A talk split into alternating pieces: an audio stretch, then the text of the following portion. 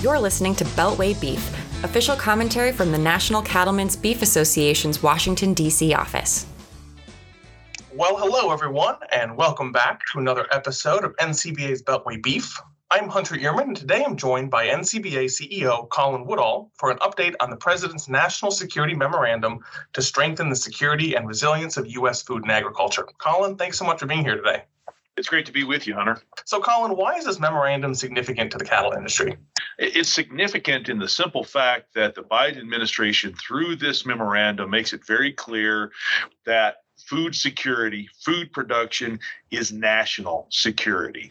And that is a message that resonates with us. Uh, that's something that we have always felt to be the case. But to actually hear it not only from the White House, but also so many different executive departments and agencies really is a, a, great thing for us to know that we're going to be able to do more with this administration and working to protect America's cattle producers. So, Colin, what are the types of threats that are facing this industry that the memorandum uh, seeks to help us address?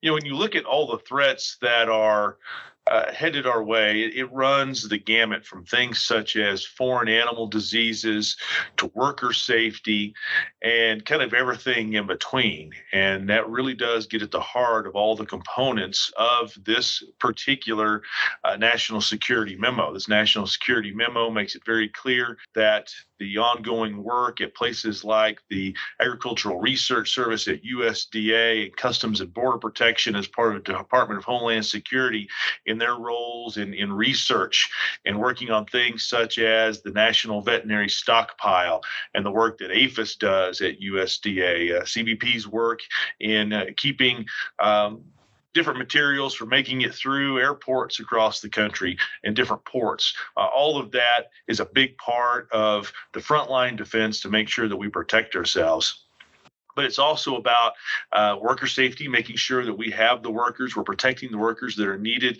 to take our cattle and ultimately turn them into beef. That was really driven home during the pandemic, and this executive order seeks to address that. But one of the probably the, the most uh, promising discussions uh, in this particular memo is the fact that they want to use data to drive the discussion, not political agendas, but data. And we can get around that quite comfortably because anytime you look at data, we know that we can have a much more productive conversation on the different threats to our industry and how we can respond.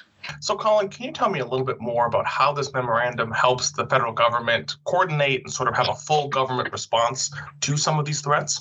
We had the opportunity to go over to the White House to be a part of a pre briefing before this national security memorandum came out. And the thing that struck me was the fact that, in addition to the usual players that we would expect, like USDA and FDA. We also had the Department of Defense sitting at that table. We had the Department of Homeland Security. We had the FBI. We had the National Security Council. They were all a part of this discussion. And a firm commitment was made to have all of these departments and all of these agencies coordinate and work together in the implementation of this particular memo. And, and that truly is music to our ears because we know that in the event of uh, some sort sort of animal health emergency, whether it's intentional or unintentional, uh, to be able to have multi agency coordination is going to be one of the only ways that we can effectively respond and protect ourselves. Well, Colin, I think your presence at that White House meeting really shows how NCBA has some strong relationships in Washington.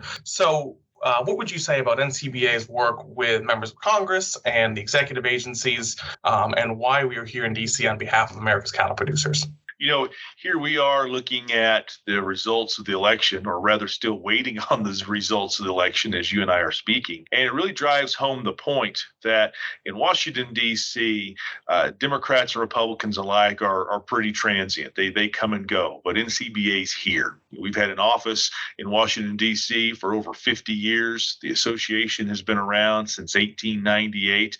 And what we have discovered through all of our collective experience as an association is that we have to work on both sides of the aisle. And we have to make sure that we have friends on both sides of the aisle because that is the only way that you can be successful in Washington, D.C. Now, that doesn't mean we have to agree with everything that they do because we know that that's just not the case. But we have We have to have the opportunity to uh, talk to all of these players, to be able to engage with them, educate them on our issues, and ultimately try to find solutions on moving forward. I think it's that willingness of NCBA to take that approach and implement that approach is the one of the whole reasons why we were invited to be a part of that meeting at USDA when so many other groups within agriculture were not. So, Colin, how does this memorandum relate to other policy priorities for NCBA, like the National Animal Vaccine and Veterinary Countermeasures Bank, which currently houses the foot and mouth disease vaccine? So what this does is it helps reinforce all the work that we did in particular on the foot and mouth disease vaccine in the last farm bill. You know, here we are about to kick off the next farm bill discussions and we know that maintaining funding for that vaccine bank is going to be one of NCBA's top priorities. Now this memo shows quite clearly that it is a priority for the administration as well.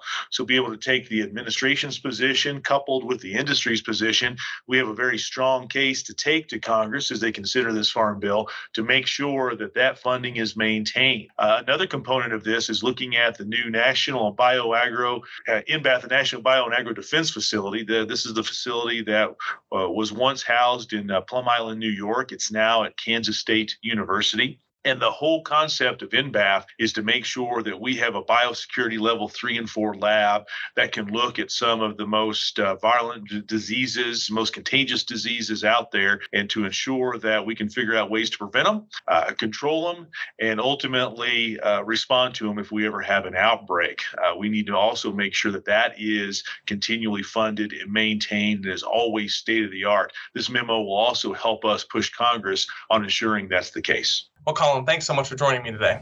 Absolutely, Hunter. This has been another episode of Beltway Beef. Don't forget to check us out online at policy.ncba.org or catch the podcast wherever you get your podcasts from, including SoundCloud, Spotify, and Apple Podcasts.